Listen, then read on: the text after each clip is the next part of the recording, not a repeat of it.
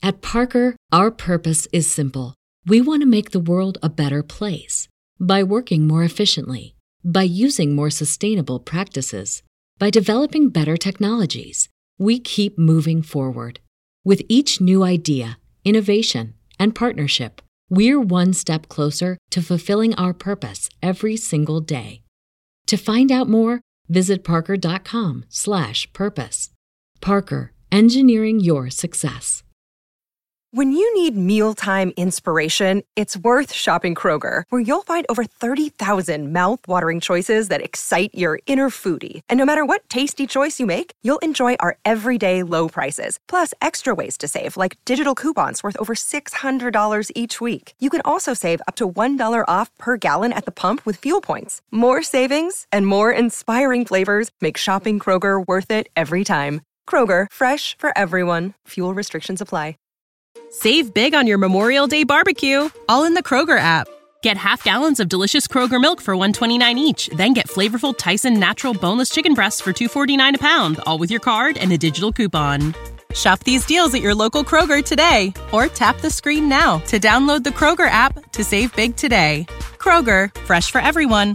Prices and product availability subject to change. Restrictions apply. See site for details.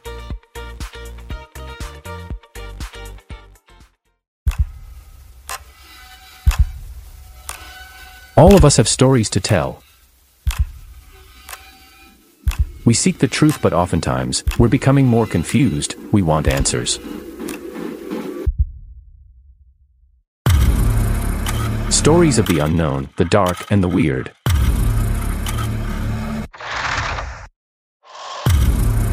Stories from the great white north and from all over the world.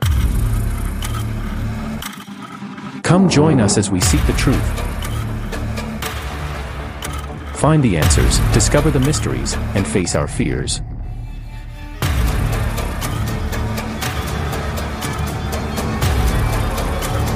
This is The Stories Canada podcast. Listen now for free. Episodes now available to Spotify, Apple Podcasts, Stitcher, Google Podcasts, and wherever you listen to your podcast. Hello? Hello? Podcast Network Asia.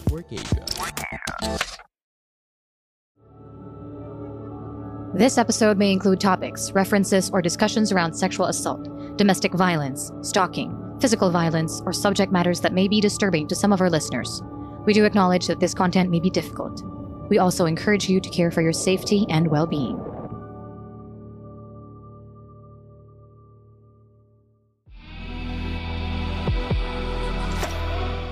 With us being stuck at home, most of us have gotten bored of scrolling through our social media. Same people on our feeds, same ganaps, same everything. Sometimes I find myself staying all day long with my two favorite apps, Netflix and YouTube. Have a social media break and grab yourself a snack with Globe Prepaid's Go Plus 99.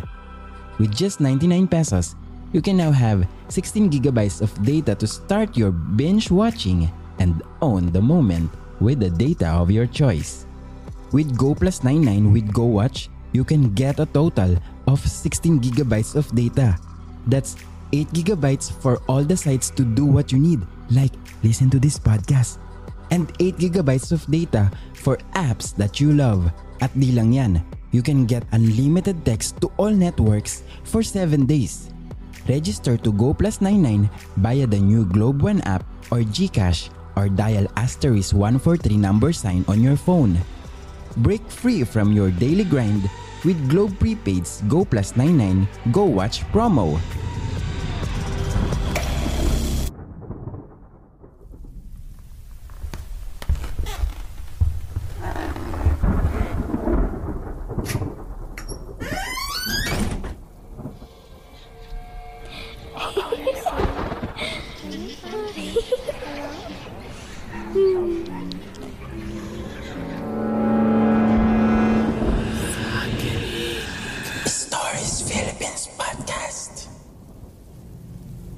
Ayun guys, welcome back to Stories Philippines Podcast. Ako ang inyong host si Paul. At magdadala na naman ng mga kwentong kakatatakutan, kababalaghan at mga misteryo at hiwaga. Ngayong gabi o araw o oras na nakikinig ka.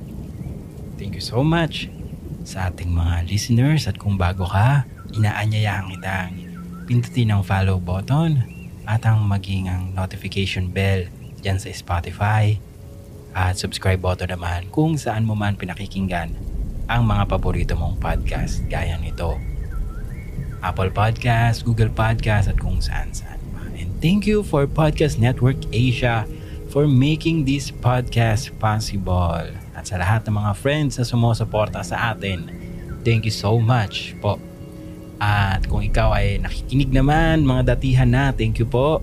From all over the world, USA, Canada, the Middle East, ayan, yung mga mga ano natin, mga nakikinig natin sa atin na madalas na pinanggagalingan. No? Japan, Korea, thank you so much po.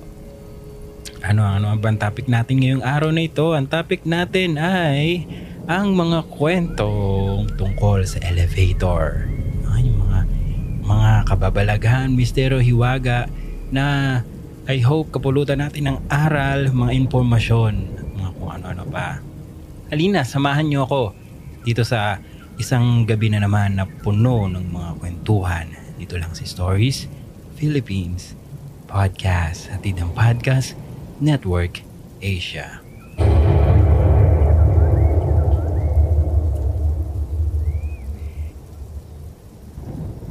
Ito po yung ating first story.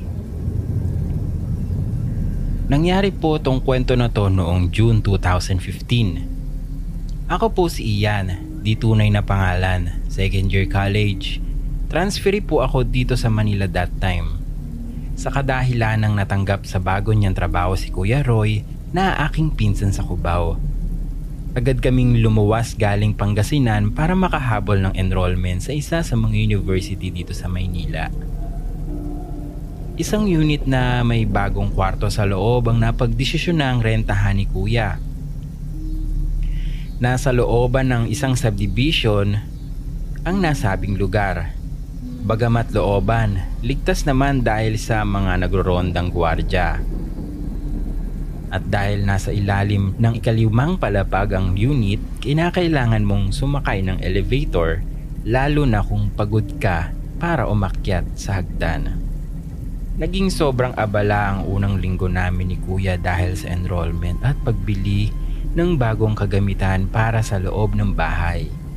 Kaya't hindi namin napansin ang may kalumaan ng elevator. Sabado, dahil parehong pagod, natulog kami maghapon sa unit. Alas 5 na ng hapon nang ako'y nagising. Agad akong lumabas ng kwarto para magbukas ng mga ilaw. Sa sobrang himbing ng tulog ni kuya sa kabilang kwarto ay di ko na muna siya ginising. Alam kong pagod na pagod ito. Nakaramdam ako ng pagkahilab ng aking sikmura dahil sa gutom.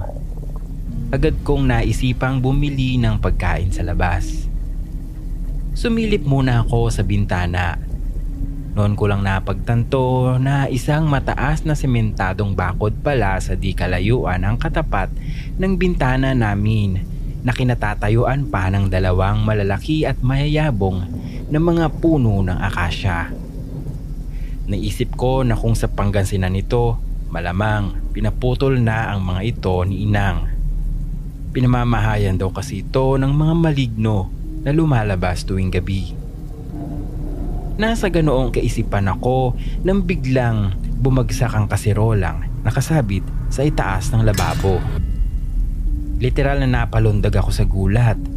Pero dahil wala naman akong nararamdamang kakaiba, pinulot ko na lang at binalik na waring walang nangyari. Kumatok ako sa pintuan ng kwarto ni kuya para magpaalam na bibili ako ng pagkain namin. At dahil may pera pa naman akong hawak, di na ako humingi nito sa kanya. Isang ungol at sige na lang ang kanyang itinugon. Malamlam ang liwanag na hatid ng mga lumang ilawan sa hallway habang pinipindot ko ang buton pa ground floor. Halos ngit-ngit lang ng papaakyat na elevator ang aking naririnig. at ang tanging bumabasag ng katahimikan sa mga sandaling iyon. Nakakatakot ang pakiramdam na kapag lumingon ka sa kaliwa at kanan, walang tao. Para kang nasa lumang kapanahunan dahil sa medyo may kadilimang liwanag ng mga ilaw at sa katahimikan. Naisip ko kung biglang may maligno na lumutang sa dulo ng kanang hallway tapos hahabulin ako. Tapos tatakbo ako pa kaliwa. Tapos meron ding maligno sa kaliwa. Tong, ayan yung tunog pagbukas ng elevator sa aking harapan na nagpabalik sa aking katinuan.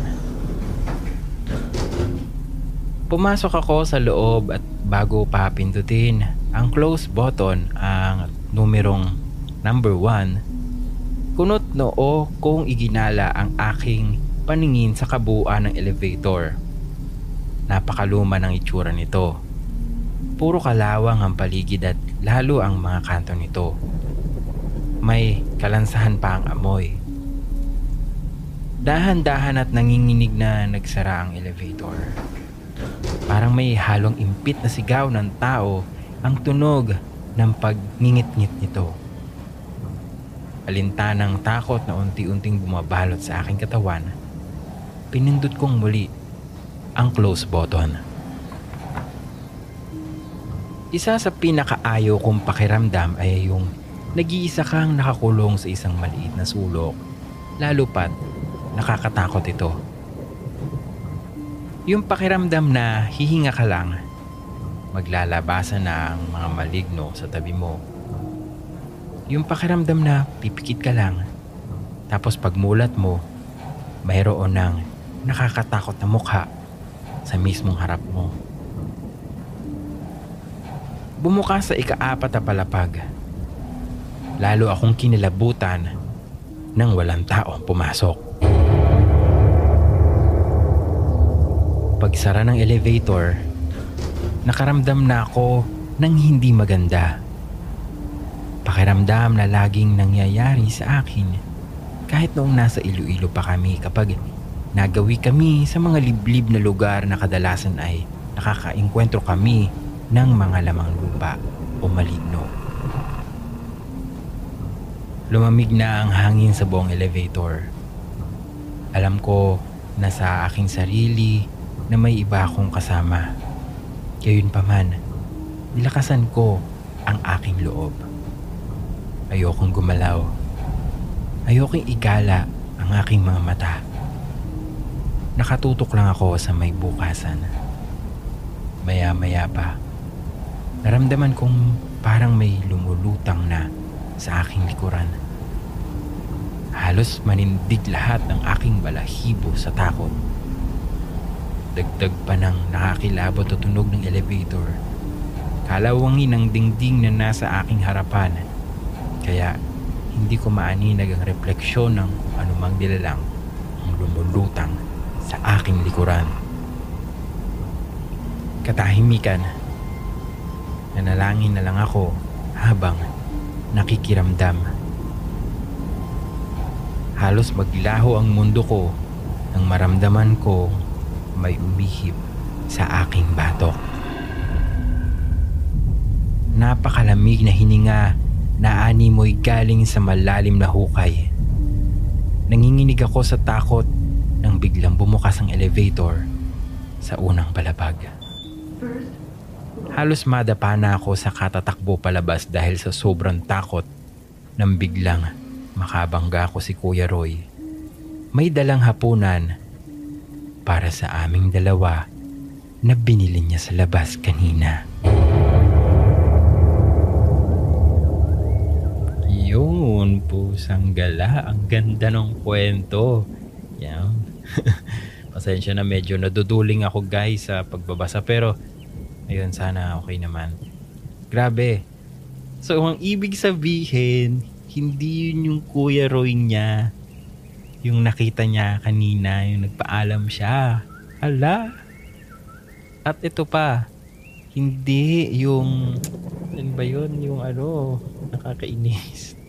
Sino yun? Ano, anong history nung, nung ano, nung place? Hindi ba? Sana marami pa tayong malaman tungkol sa istorang ito, no? Thank you from Lane 2198. Lane ba o Ian? Ian 2198. Ayan. Nakabangga niya mismo. So, may kasama siya kaninang ibang nilalang dun sa kwartong nirerentahan nila hindi lang yung buong hindi lang yung elevator yung haunted kundi pati yung siguro pati buong building ano okay. Nice. Okay. Thank you po for that story.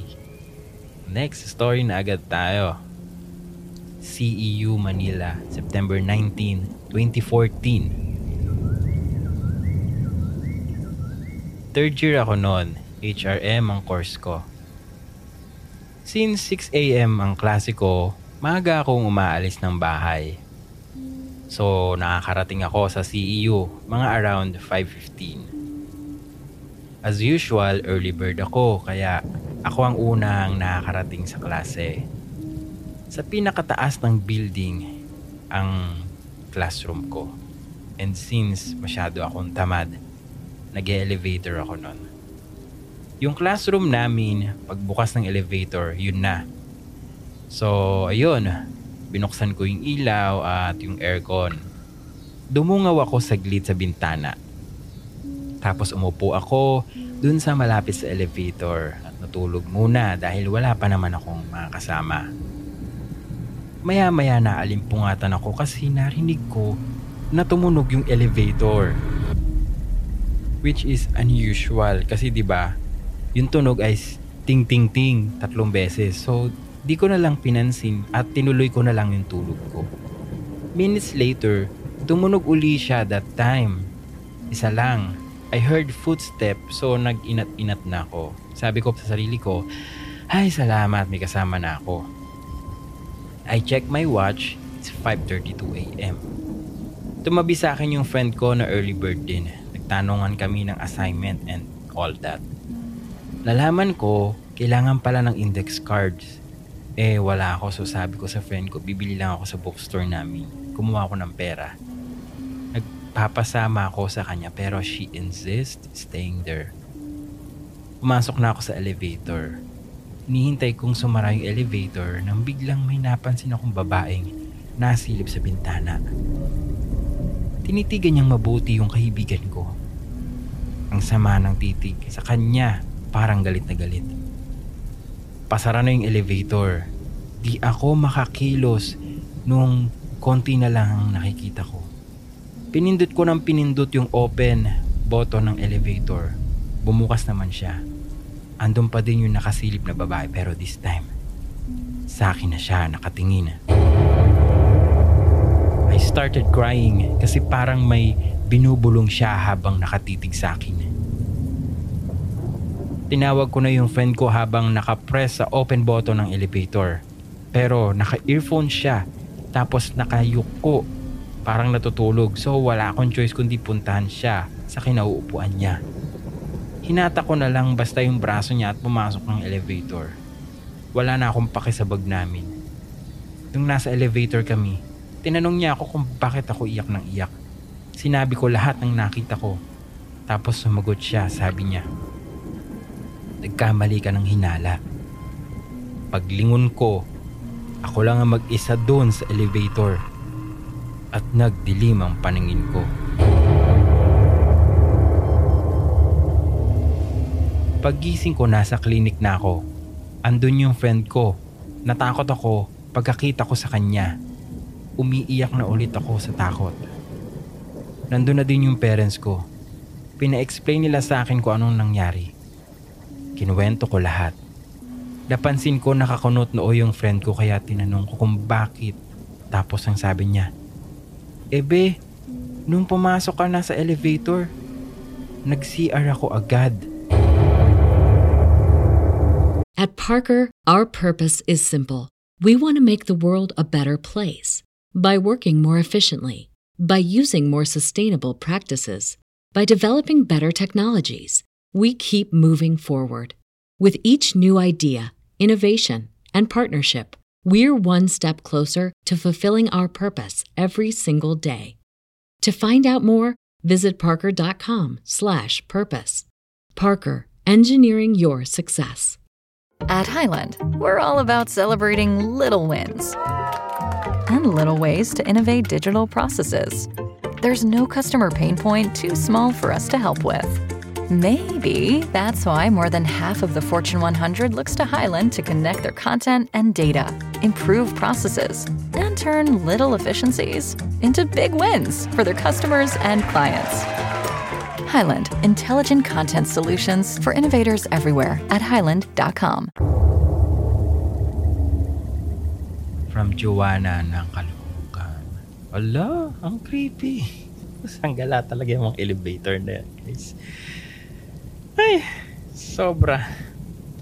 Grabe, kinilabutan ako sa pagbabasa, ha? Promise.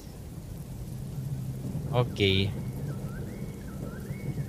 Sabi, sobrang aga mo naman, 6 a.m. Di talaga guys, kahit ako nung high school ako, sobrang aga ko rin na pumapasok. Huwag kayong ano. kahit ako maaga ako, minsan nga.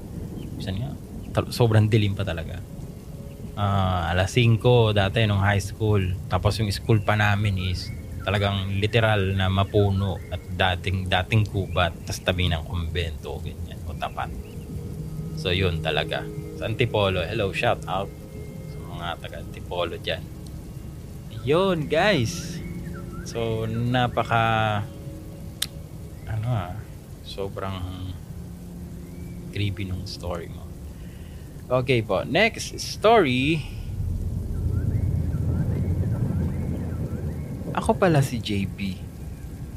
Gusto ko lang din pong i-share ang nakakatakot na experience ko. One time. It was December 2016.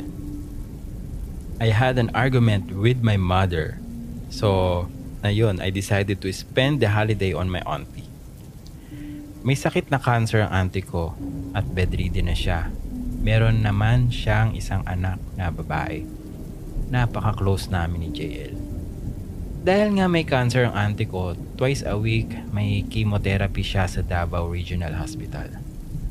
Supposedly 7 a.m. pa ang start ng therapy. Pero dahil sa first come, first serve yung sistema nila doon, eh every 3 a.m. pa lang ay pumupunta na sila sa chemo building na located sa pinakalikod ng main hospital building. First time ko rin samahan ng auntie ko at kami lang dalawa noon dahil may la- ibang lakad si JL. Yung anak niya. Habang tinutulak ko ah, ang wheelchair ng auntie ko ay napakalamig ng paligid. Siguro dahil sa napakaaga pa at December din noon kaya sobrang lamig. Wala naman akong nararamdamang takot sa mga oras na yon dahil kasama ko naman ang auntie ko at kinakausap naman niya ako. Palapit na kami ng palapit sa chemo building at napakadilim talaga doon. Walang tao dahil ang guard ay nandoon lamang sa main gate at ang may ilaw lang ay ang elevator doon. Sinakay ko na agad sa elevator yung auntie ko para magtungo na kami sa second floor.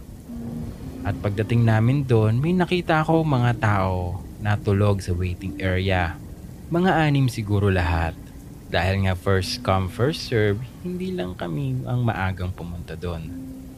Tulog silang lahat sa waiting area at waiting area rin lang ang merong ilaw at napakadilim pa ng ilaw. Bali sa gitna yung waiting area tapos sa west wing naman yung chemo rooms at sa east wings ay papuntang CR.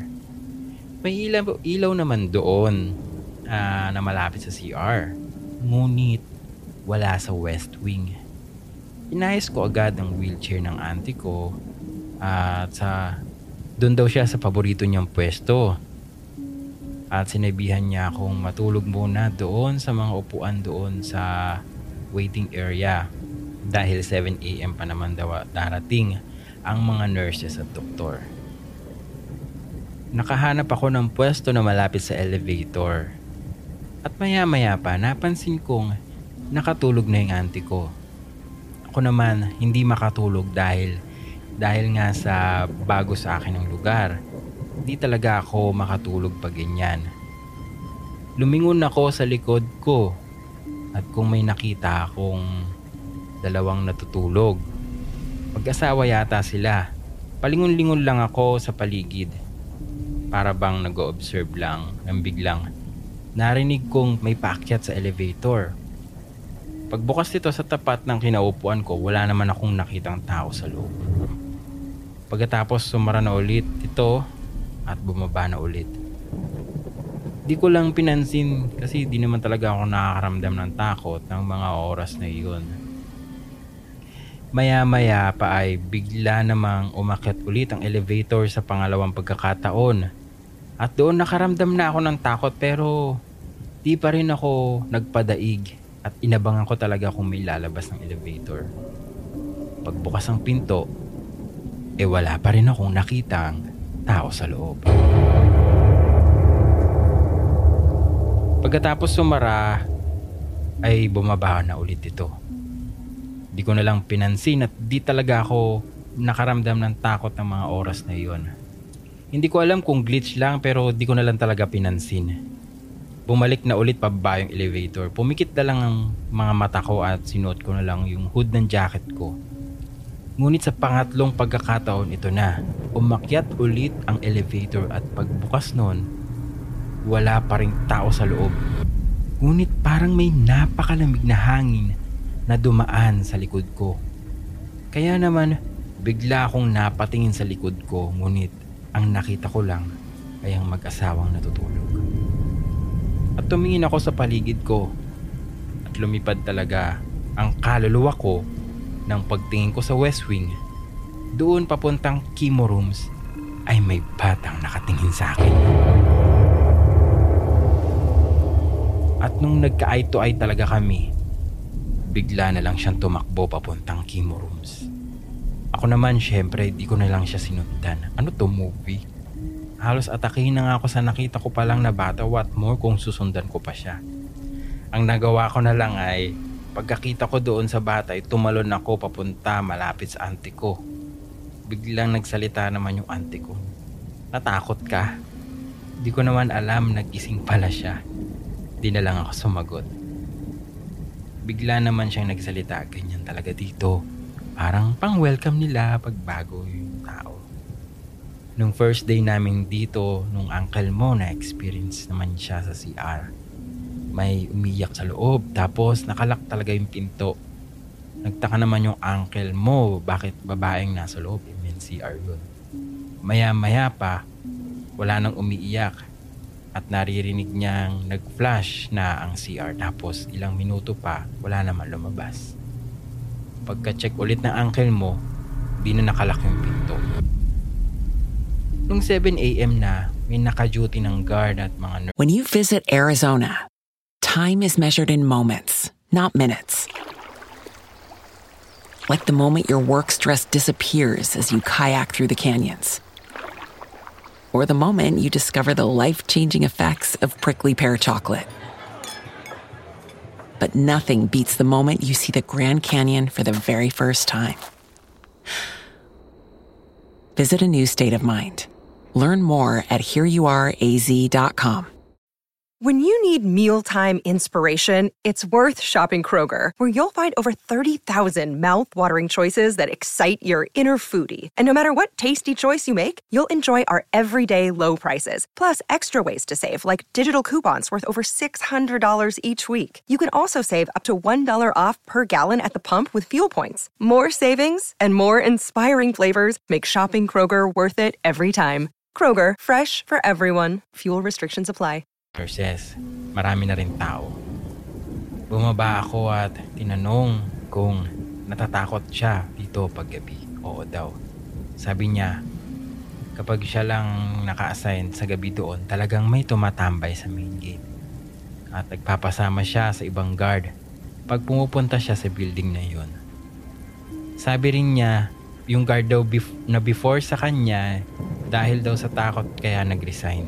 May white lady daw kasi doon at iba pang nakakatakot na elemento. Yun lang po, salamat. Pasensya na kahit magulo yung pagkukwento ko first time ko kasi. share. Oo, magulo. Hindi, joke lang. joke lang. Oo, nakakatakot yun. Pambihira ka. Tatlong beses tapos walang laman yung elevator. Tapos maya maya may sa dulo, di ba yung West Wing ngayon sabi niya walang ilaw. Tapos may maya maya may maaninag ang bata tapos tatakbo. Tapos siyempre kung ano ka na lang talaga, siyempre hindi mo nasusundan yun. Ewan ko na lang kung sundan mo pa, di ba? Siyempre, tatakbo na kagad ako doon sa maliwanag na part. Di ba? So, thank you for sharing that that story. ano to movie? Ayun nga eh. Thank you. Thank you JB for that nice story po. At bago tayo magpatuloy sa ating kwentuhan, pakinggan muna natin ang mensahe mula sa ating mga kaibigang sponsors.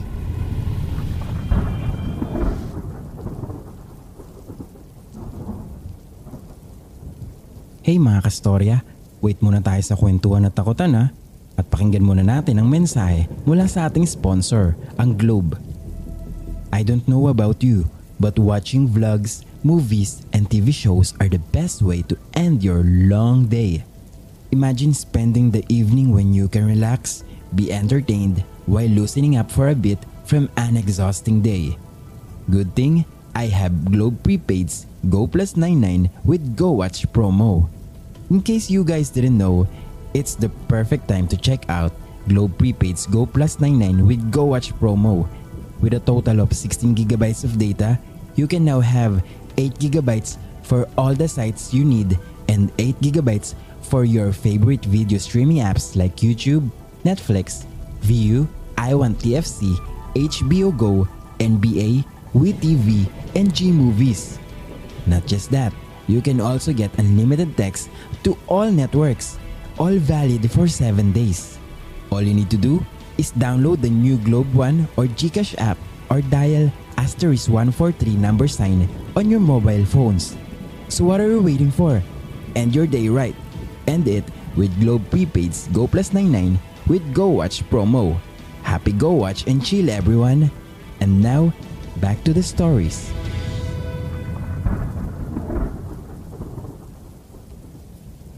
Ayan. Thank you po for making this podcast possible. Thank you po. Ayan. Kung nais yung malaman ng tungkol sa ating sponsor ngayon, nasa description lang ng ating show notes. At tuloy tayo sa ating kwento. Ayan na. Ito, uh, yung Cecil Hotel. Ito, talagang nakakatakot to. Ito guys, ito na. Kung alam nyo yung kwento na to, ito, ito ay na-feature na rin sa Ghost Adventures Cecil Hotel. May special episode sila tungkol dito. So ito, babasahin ko na, share ko na sa inyo ang tungkol kay Eliza Lam doon sa Cecil Hotel. Ito, English to guys. So baka magdugo yung ilong ko. Pasensya na. Ito. As, is, as Eliza, okay tam yung. ano, take two. Okay, ulit. As Eliza Lam stepped into the Cecil Hotel elevator and pressed numerous floors, she seemed to have heard something that spooked her. She nervously peered outside, jumped back, and hid in the adjacent corner as if she saw something terrifying.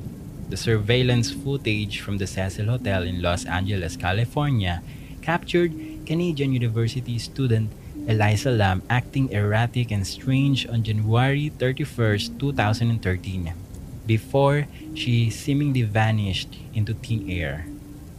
She checked into the hotel days prior to her disappearance and was seen alone the entire stay. Hotel staff recalled her being friendly and outgoing as she discussed her future traveling endeavors. However, a week after she was last seen, her body was found floating inside. Save big on your Memorial Day barbecue, all in the Kroger app.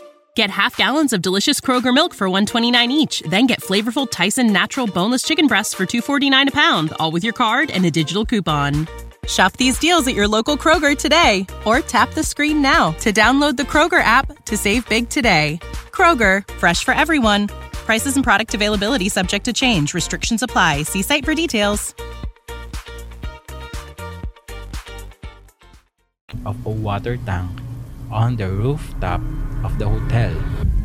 The staff discovered her body after hotel patrons began complaining of foul taste water. So yun si si Eliza Lam daw ay nag-check-in sa hotel. Isa siyang Canadian University student at siguro nagbabakasyon dyan no, January 3, 31st, 2013. At yung nakita, ito may CCTV footage, nakita na ano, she is acting very strange sa loob ng elevator. At yun nga, may uh, ang sabi dito, nakita ko rin yung video. Ang sabi, talagang kakaiba daw yung kinikilos niya tapos pinindot niya ng pinindot yung iba-ibang button sa floor na yon tapos tapos yung mga hand, hand gestures niya talagang parang kakaiba tapos nagtago siya sa loob. Tapos ayun na naman sumilip na naman siya. So ayun yung last na nangyari yung nakita sa kanya sa CCTV ng elevator. Tapos yun after nun nawala siya. And then maraming nag-complain na, na yung lasa nung, nung tubig. Yeah kadiri. Yung lasa ng tubig dun sa sa eleva- sa elevator sa sa hotel marami daw yung mga naka-check-in nagreklamo dahil ang pangit daw nung lasa. Tapos ayun. So tinignan nila. And then pagkakita dahil nga doon ayun na nakita yung katawan niya na nasa loob ng tangke. At ang pagkakaalam ko is decomposing stage na to ayun eto ang sabi pa dito that is not the weirdest part the tank she climbed into was over 8 feet tall and had no ladder to access it. How on earth did she got on the top of the tank to open the latch? O nga naman, kung walang hagdan tapos napakataas nung, nung tangke, ano yung tumalon, di ba? Tapos, ay, buti sana kung open. Eh, ba? Eh, eh, ano eh, na, may saraduhan yun. Nakita ko yun, malaki yung tangke. Tapos, talagang may saraduhan siya. Tapos, hindi mo siya basta-basta maakyat Yun, tapos the latch itself was made from steel and extremely heavy when opening from outside. It's possible that the latch was left open by a worker who forgot to close it behind them when checking the water supply. Oddly enough, Eliza's body was found naked and with her personal belongings floating next to her and the latch closed behind her. So, ano, napaka-imposible talaga na, tapos nakahubad, ano yung nag-swimming siya, nag, nag, ano siya, nag, ano siya dun sa loob, ba? Eh kung, kunyari ikaw, tapos papasok ka sa loob ng tangke, napakadilim, tapos magsa-swimming ka dun, di ba? Hindi, ano siya, tapos 8 feet, hindi siya justifiable kung napagtripan niya lang doon na mag-swimming. So, dinami-dami ba naman ng ng resort dyan sa California, doon niya pa mapagtripang mag-swimming, hindi ba? So meron doon pa lang may foul play na. Ayun nga, ang nakakadiri talaga guys is yung ano, yung tubig na inom pa nila. 'Di ba? May patay na tapos nakababad parang ginseng ganun siguro. 'Di ba? Nakakadiri. Tapos ito pa. It's yun, ang sabi, ah uh, yun yung may mga aso daw na ginamit para i-detect yung i-track yung scent niya in the initial search. Yun nga, there was no scent, ayun, there, were, there was no trail of her scent being found leading to the roof. Ayun pa ang nakapagtaka. So, gina, di ba since nawala siya, yan, ginamitan daw ng mga aso para i-track yung kanyang amoy or yung scent. Pero never nilid ng mga aso doon papunta sa rooftop. So, ang sabi, hindi ko alam ah, kung I'm not sure pero na-discover siya dahil nga yun nga yung ano, yung foul tasting water na so may nag-check at ayun, nung chinek, dun siya nakita. So yun, napaka-imposible talaga na walang walang scent. Kasi kung may scent, kung nagpunta talaga siya doon mag-isa, somehow, madedetect ng mga aso. Diba? Na nagli-lead papunta sa rooftop. So, paano siya nakapunta doon sa, it- sa itaas? Ito na yung mga theories. Some suggest that she crawled up there from an easily accessible fire escape on the outside of the building or she managed to get a hold of the master key to unlock and always lock and secure the roof. Mhm. Ito pa, that still doesn't explain why the elevator door remained open for minutes while she was inside of it, waiting for it to close. And the only way this is possible if someone was standing on the other side of the door or if a worker was manually holding the door open. Kasi ano eh, medyo malabo naman yung video o yung footage ng ng ano. Ayun nga, ang pinagtataka pa nila bakit 'di ba usually kapag ano kumo-close na agad, 'di ba? Kung wala, kung wala ang nadedetect yung elevator na nakatayo din doon sa may tapat noon, eh ano? Ayun nakakadiri diba? Sasara agad yun. Ah yun nga. Napaka-imposible nga daw diba? O kung nakuha naman niya yung ano edi siya lang may access do pero madedetect at madedetect pa rin siya dapat ng mga aso. Ayun ah the history yan sabi dito the history of the hotel makes this case all but more creepy. Eto na. So naging na-curious na sila kasi ano bakit ganun yung yung acting niya yung yung kilos niya. So tinignan nila yung tinignan na nila yung side ng baka paranormal. Diba? Tinignan nila yung side ng ah, history ng hotel. Ano nga ba yung nangyari sa hotel na magli-lead. Kasi hindi lang yun yung unang beses na may incident na may namatay doon. So ito na. Ang sabi, the history of the hotel makes this case all but more creepy.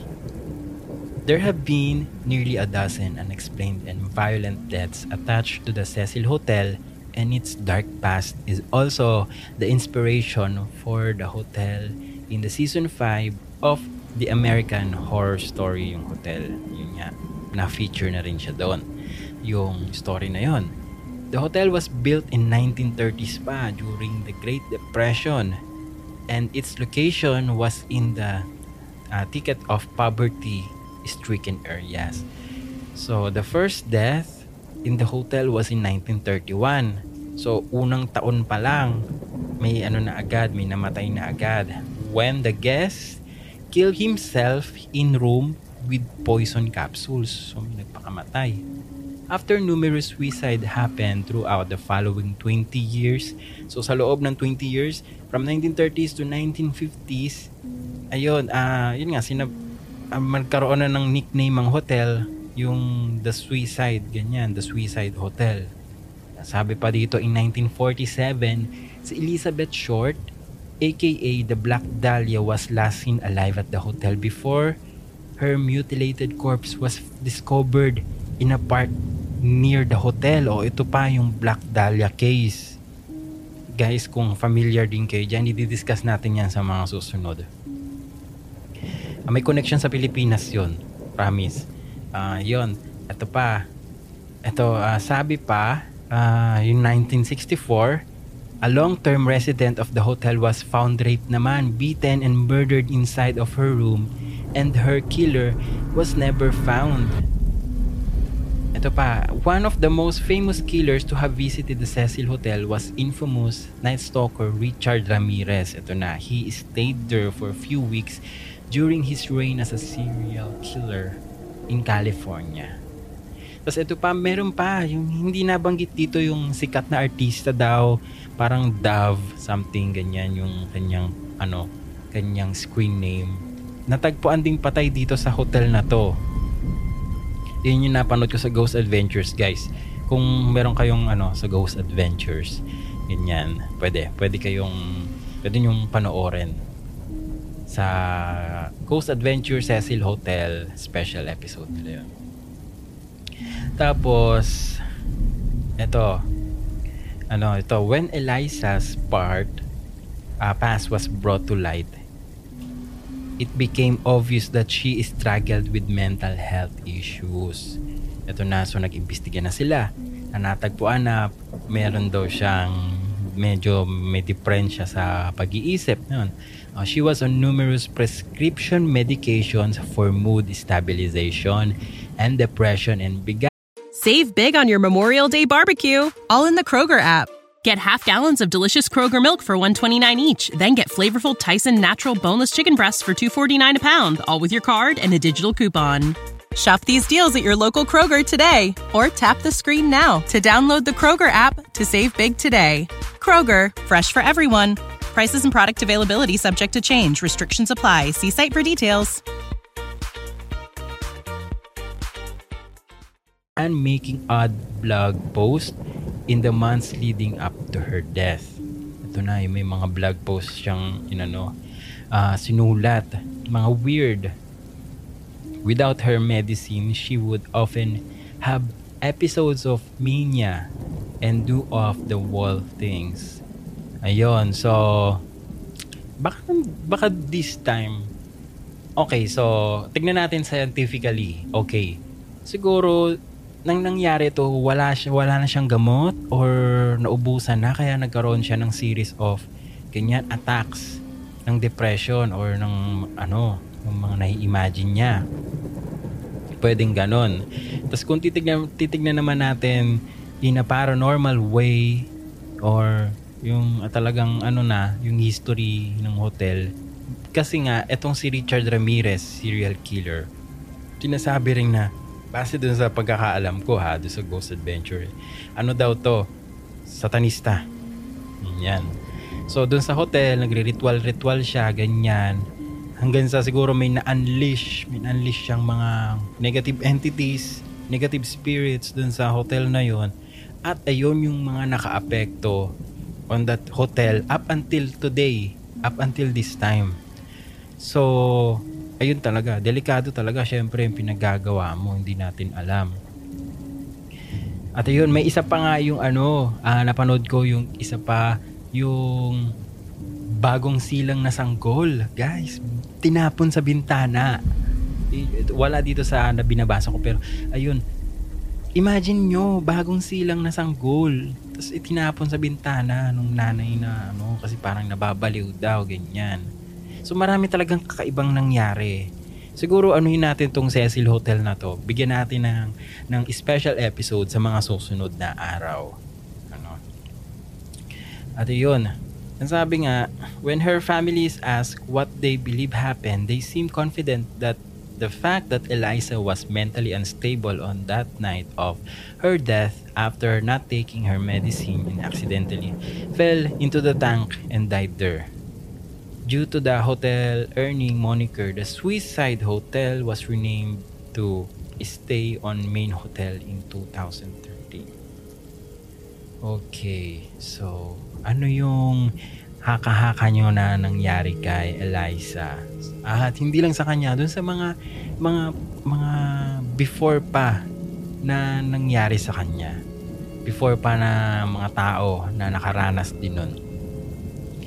So sa atin naman din sa Pilipinas yung Viviere, Viviere Hotel sa Paranaque daw yon.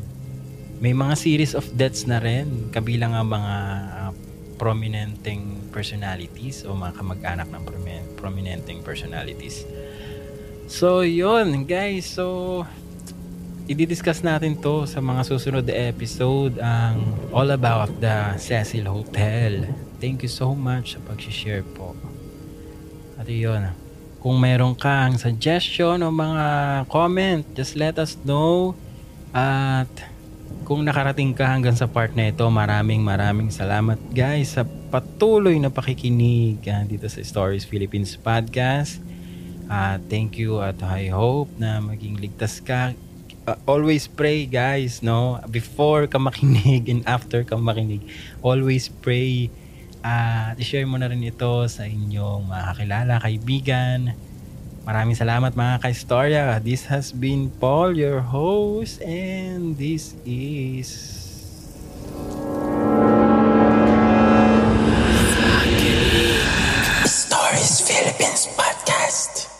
The views and opinions expressed by the podcast creators, hosts, and guests do not necessarily reflect the official policy and position of Podcast Network Asia. Any content provided by the people on the podcast are of their own opinion and are not intended to malign any religion, ethnic group, club, organization, company, individual, or anyone or anything.